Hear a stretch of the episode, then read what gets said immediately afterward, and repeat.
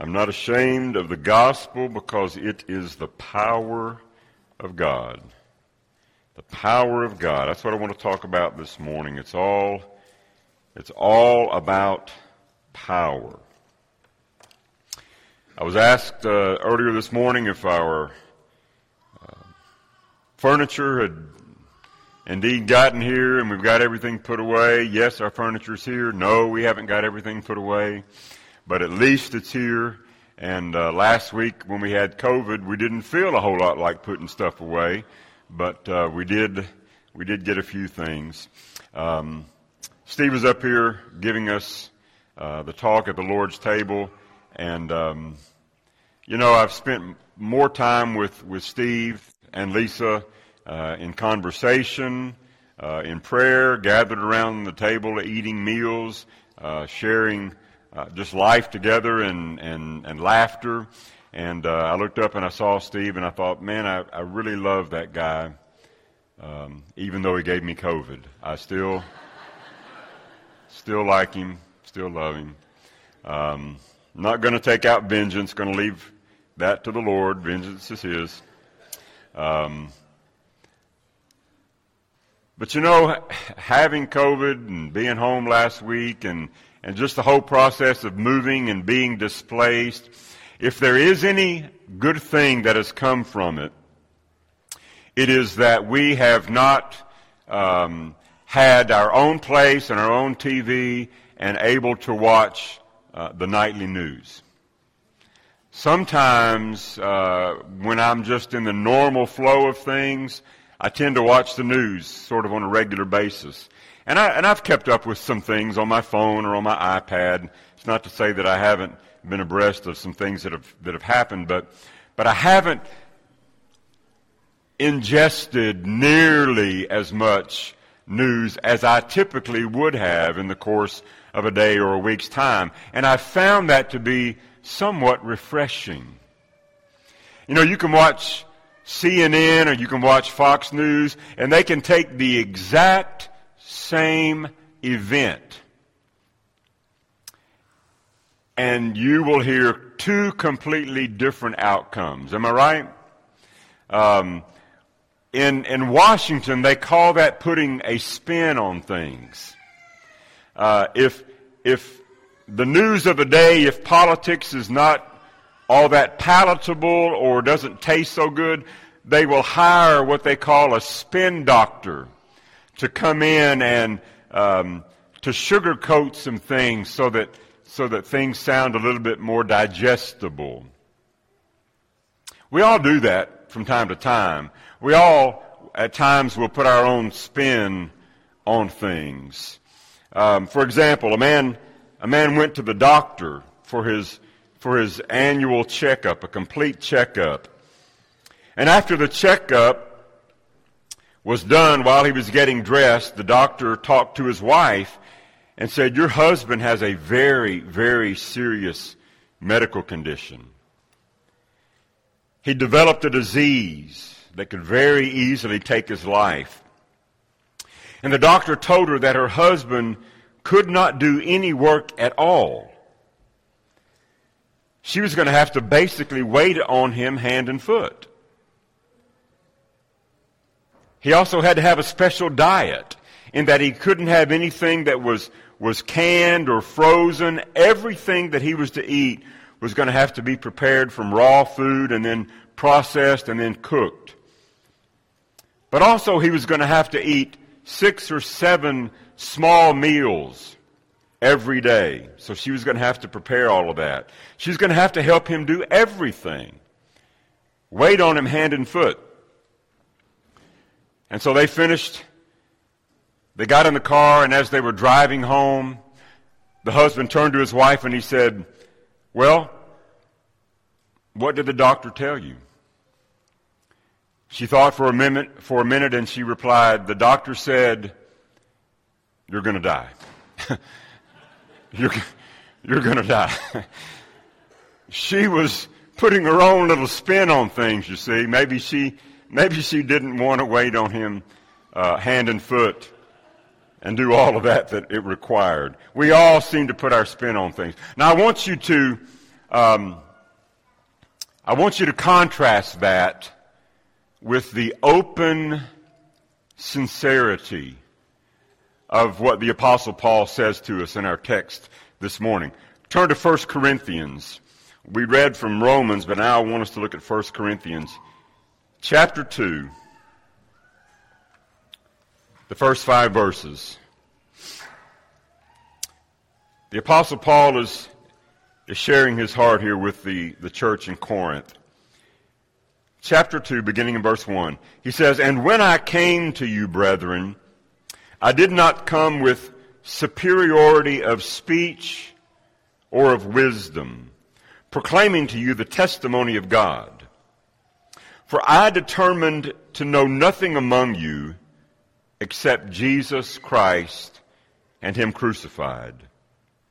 I was with you in weakness and in fear and in much trembling. And my message and my preaching were not in persuasive words of wisdom, but in demonstration of the Spirit and of power, so that your faith would not rest on the wisdom of men, but on the power of God. You see, Paul was, was one of the wisest, most talented, talented men who ever lived. He is one of, if not the most quoted men in history. Shakespeare doesn't come even close to how often the apostle Paul is, is quoted. But Paul wanted people to experience not the power of his oratory, his ability to speak. He wanted people to experience the power of God. Paul didn't want compliments, he wanted converts. So he didn't come speaking in a persuasive way, but he wanted his speech to show forth the power of God. The apostle knew and he had decided that it would undermine the message that he brought if he just gave the people uh, lots of big words and, and complex logic. That's not what he was about. That's what the Corinthians were about. The Corinthians were very famous for sitting around and philosophizing and someone standing in their presence and, and spouting forth this or that. But Paul knew that that would, would only weaken and undermine the message of the gospel. He wanted converts, not simply compliments. And so there are some lessons I think that we can pull from Paul's approach to the gospel, lessons that we can carry with us along life's journey. And here's the first one, okay? The gospel is true. The gospel is true. That's where we have to start.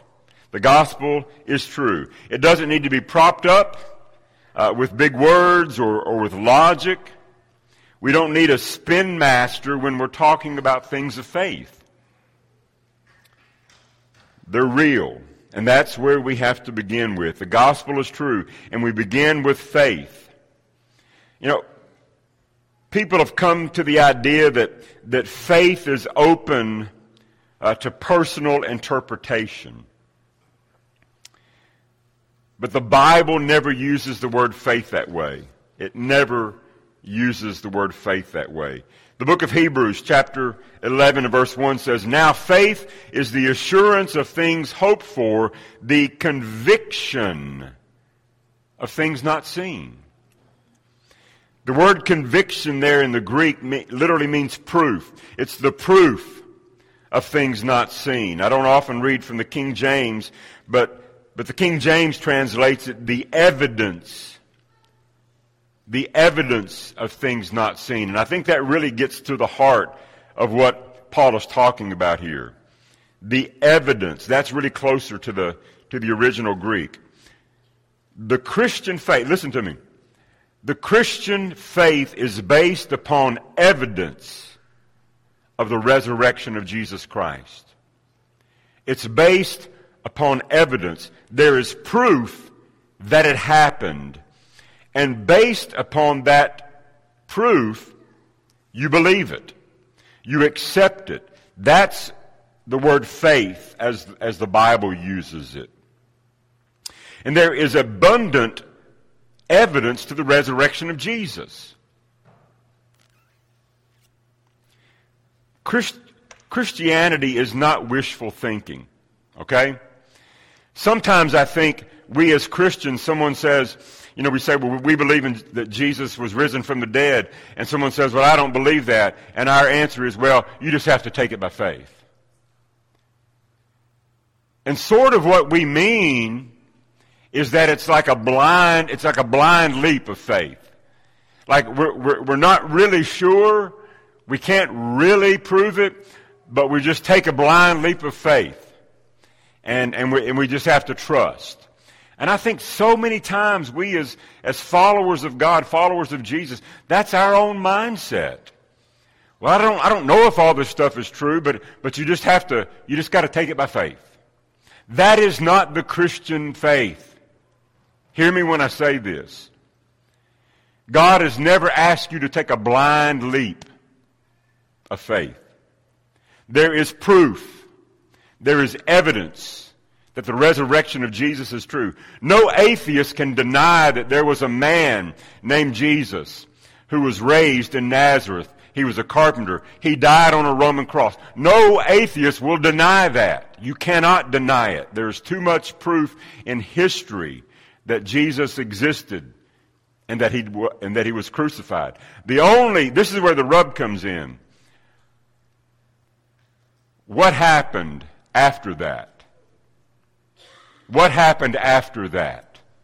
What happened to the body? That's where the dispute comes in. Nobody can dispute that there was a man named Jesus and that he died on a cross. But the, uh, the evidence for the resurrection is abundant.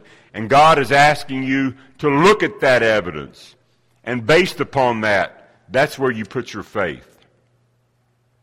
The evidence will stand on its own. If a person knows the facts and they look at the evidence, then he will be forced to accept that the resurrection of Jesus happened.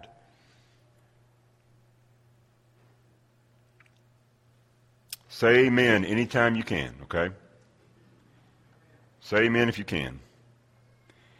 If, if I have to ask you to say amen, I'm going to add five minutes to my sermon. Amen? All right, there's five more minutes right there. I'll just add that. There was a man named Frank Morison set out to disprove Christianity. He set out to disprove Christianity. He ultimately was going to write a book showing Christianity to be false. He moved to Jerusalem. He lived there and he studied for a year. And when he got back home, he wrote a book called Who Moved the Stone? 1930. In his desire to disprove Christianity, he found himself to become a believer in Christ. That was 1930. Much, much more recently, a man named Josh McDowell. Some of you may have read his, his things.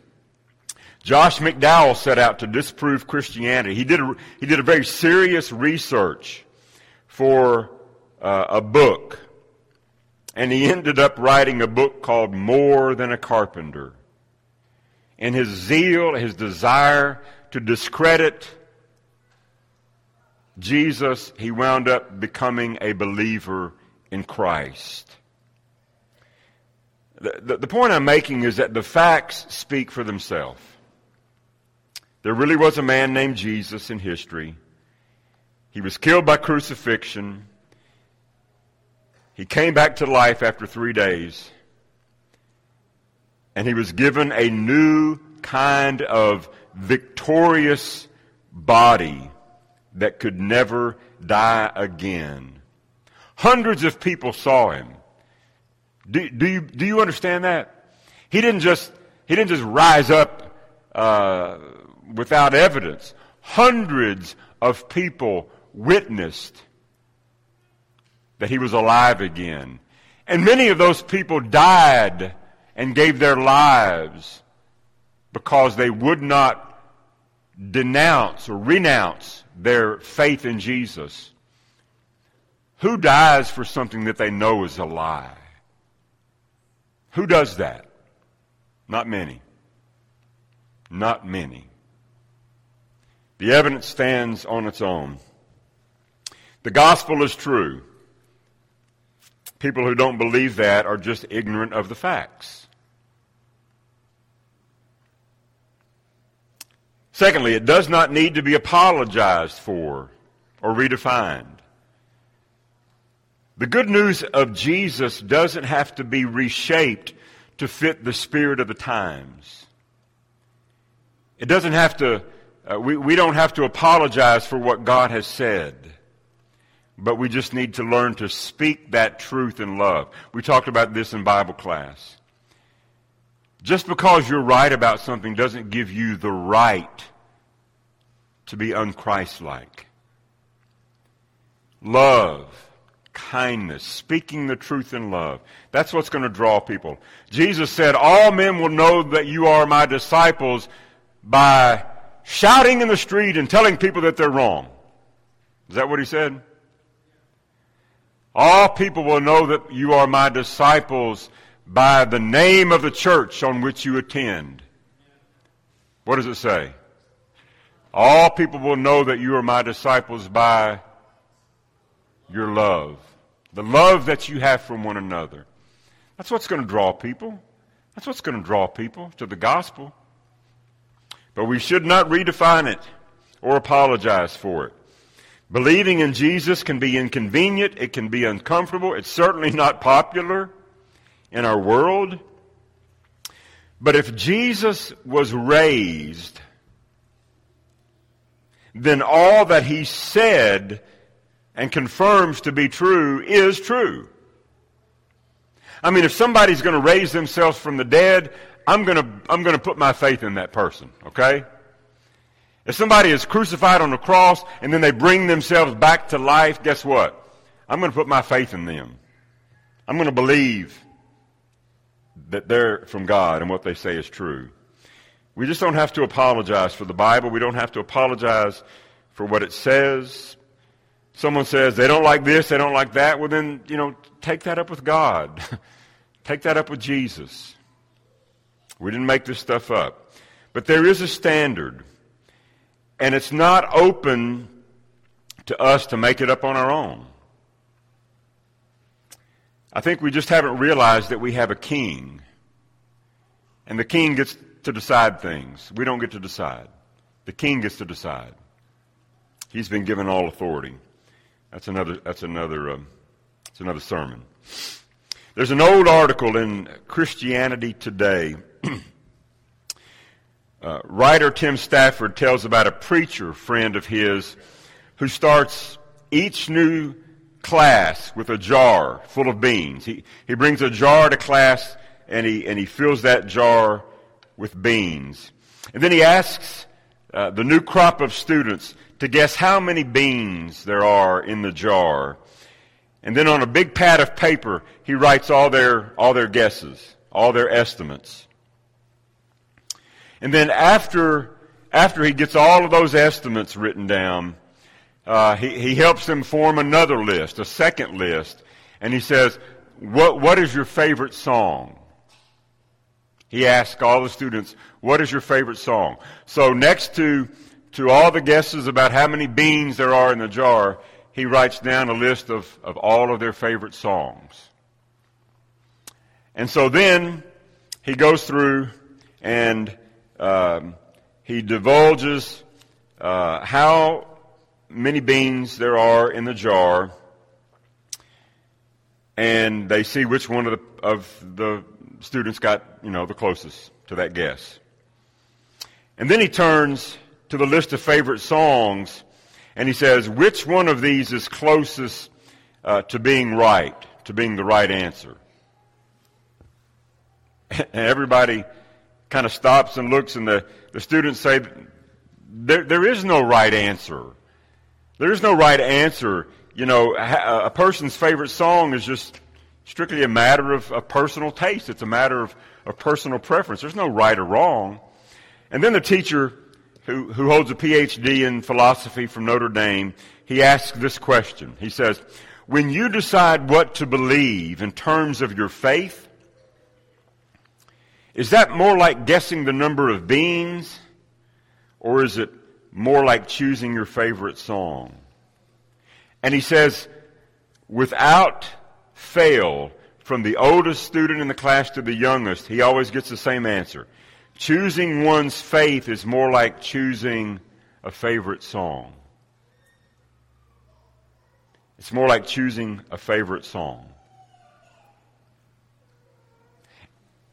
Uh, let me ask you, is, is, is the Christian faith simply a matter of personal preference? Is it just a matter of personal preference? I like this better, I like that better. I mean, um, if that's true, would it not matter if we were a Buddhist or if we were a Hindu? Would that matter? If, if our faith is not a matter of divine revelation based upon the historical event of the resurrection, then why not just rewrite it or, or redefine it or, or, or get rid of it altogether? Just scrap the whole thing. If the Christian faith is true, and I'm saying to you this morning, since it is true, then it's not to be redefined. It's from God. It's not from men. And that brings us to the last lesson. I think we can learn from the words of Paul. The gospel, it gives us power. It gives us power. Look at what Paul says again. My message and my preaching were not in persuasive words of wisdom, but in demonstration of the Spirit and of power so that your faith would not rest on the wisdom of men, but on the power of God. God's power uh, to the Christian is, is not simply, you know, gaining strength by knowing something is true. Uh, God's power is not just simply knowledge, you know, filling our heads full of, of Bible knowledge. God's power is supernatural. God's power is always supernatural. It means that it does not come from you. It does not originate with you, but it comes from God. And if it's from God, it is supernatural. Something is happening to you that you cannot do for yourself. Something is God is doing something in you. Something's happening to you that you cannot do for yourself. Some of you may be familiar with, with um, AA, Alcoholics Anonymous, or, or other 12 step programs. Anyone who has ever been through one of those programs, if, if there's an alcoholic, he says, uh, the only reason that I am staying sober is because God is keeping me sober. Or if he doesn't believe in God, he's going to say, there is a higher power that is keeping me sober. Because guess what? I can't do it on my own. You see, that's, that's the beauty of the 12 step program. A lot of 12 steppers don't even know that, that those uh, 12 steps come from the Bible. Many of them, of them are not even aware of that. But in essence, that's what, what they're saying. I am powerless. Hear that? I am powerless to say no to this drug or to that drug. I'm powerless, but there is a power that I'm acknowledging that is keeping me, that is helping me stay on uh, the straight and narrow path. Because they can't do it on their own. The Bible says that God is at work in us. He is actively involved in our lives and in our persons to transform us into the image of Jesus. That's what His power is striving to do in us, to help us look more like Jesus. Jesus called it being born again of water and of spirit, literally being born from above, there in John chapter 3. God is exerting power upon us in our lives, in our persons. If Jesus was raised from the dead, God exerts on us the same power used to resurrect Jesus from the dead. Did you under, do you understand that? The very same power that, re, that raised Jesus from the dead, the Holy Spirit of God, that's the same power that God is exerting in your life. It's, it's not a watered down version. It's not a Holy Spirit Junior. It's the same Holy Spirit that raised Jesus from the dead. That, if you are a blood bought Christian, you have given your life to Jesus Christ. You were buried with him in baptism. The Bible says, as I understand it, that you receive the gift of what? The Holy Spirit of God. The very same Spirit that God used to raise Jesus from the dead. Do you believe that?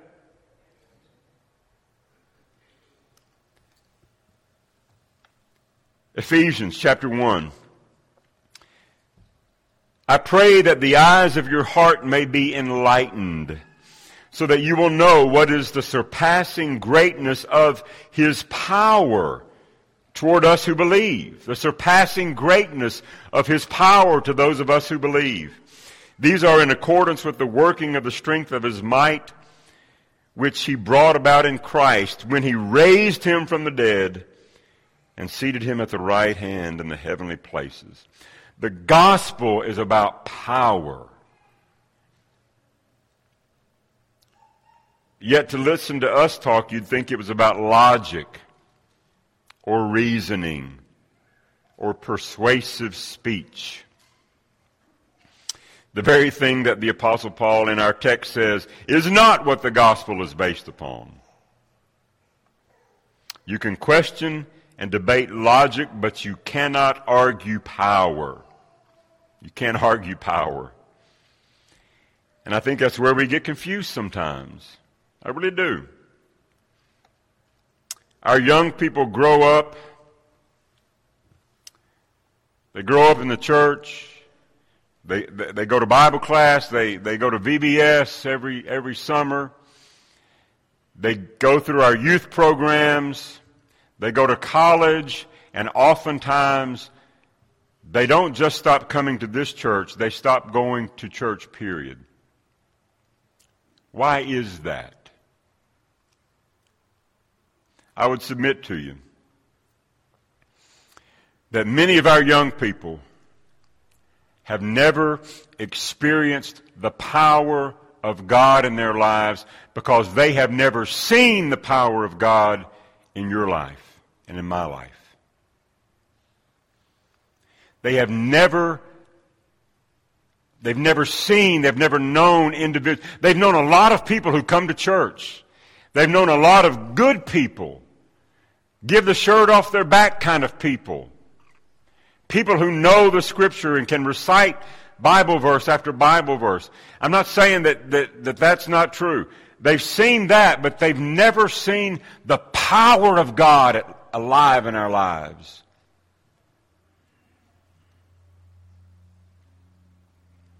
If I were to ask, if I were to ask next Sunday for us to get a line and, and every one of you to line up and, and walk across this stage and, and, and, and testify as to what God is doing in your life. How is the power of God being manifest in your life?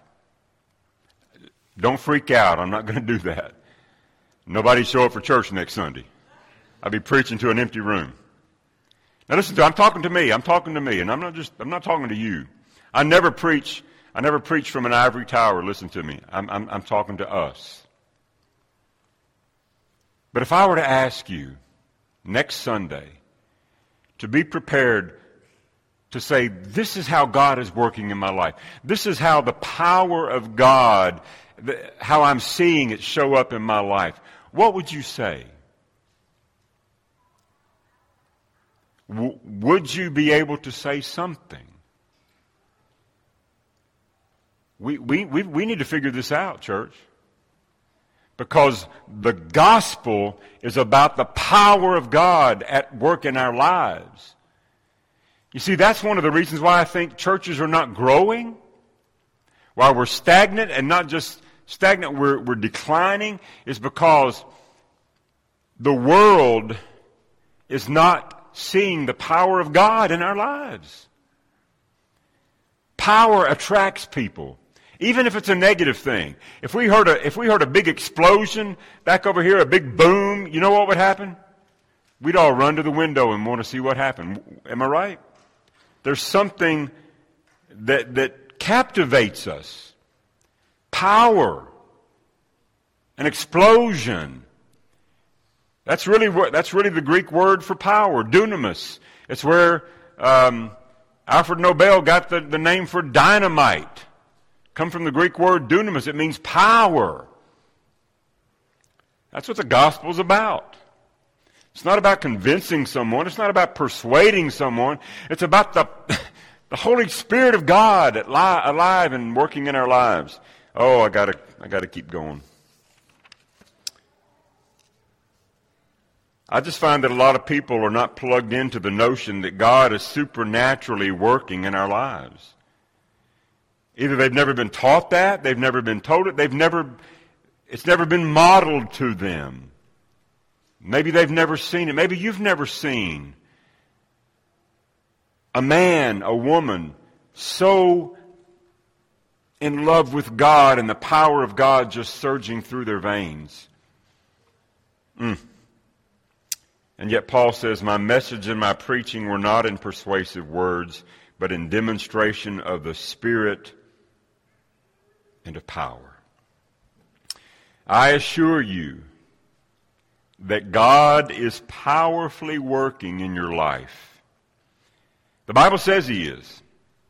The question is, do you believe it? And are you looking for it? Jesus came and he invaded the world of darkness, the domain of Satan. Jesus bound him and ravaged Satan's kingdom, and Satan was powerless to stop him. And he is still powerless today against the power of Jesus. But we don't have the power in and of ourselves. Only Jesus can change people. We do not have the power in and of ourselves. Only Jesus can change people. Only Jesus. Say that with me. Only Jesus. Say it again. Only, only Jesus has the power to change the heart of a man or a woman. Only Jesus can take that which was dead and bring it back to life. God is working in your life powerfully, but are you aware of it? Do you know that it's happening? Are you expecting a powerful, miraculous God to work in your life personally? Are you expecting it? What do you want Jesus to do for you today? Do you need peace? Does someone here this morning need hope? Do you need uh, to feel significant in the universe? Do you have an emptiness in your soul? Jesus is well and he is alive and he is here today to fill your life, to give you abundant life. If you need it, if you need to respond this morning, he will work powerfully in your life.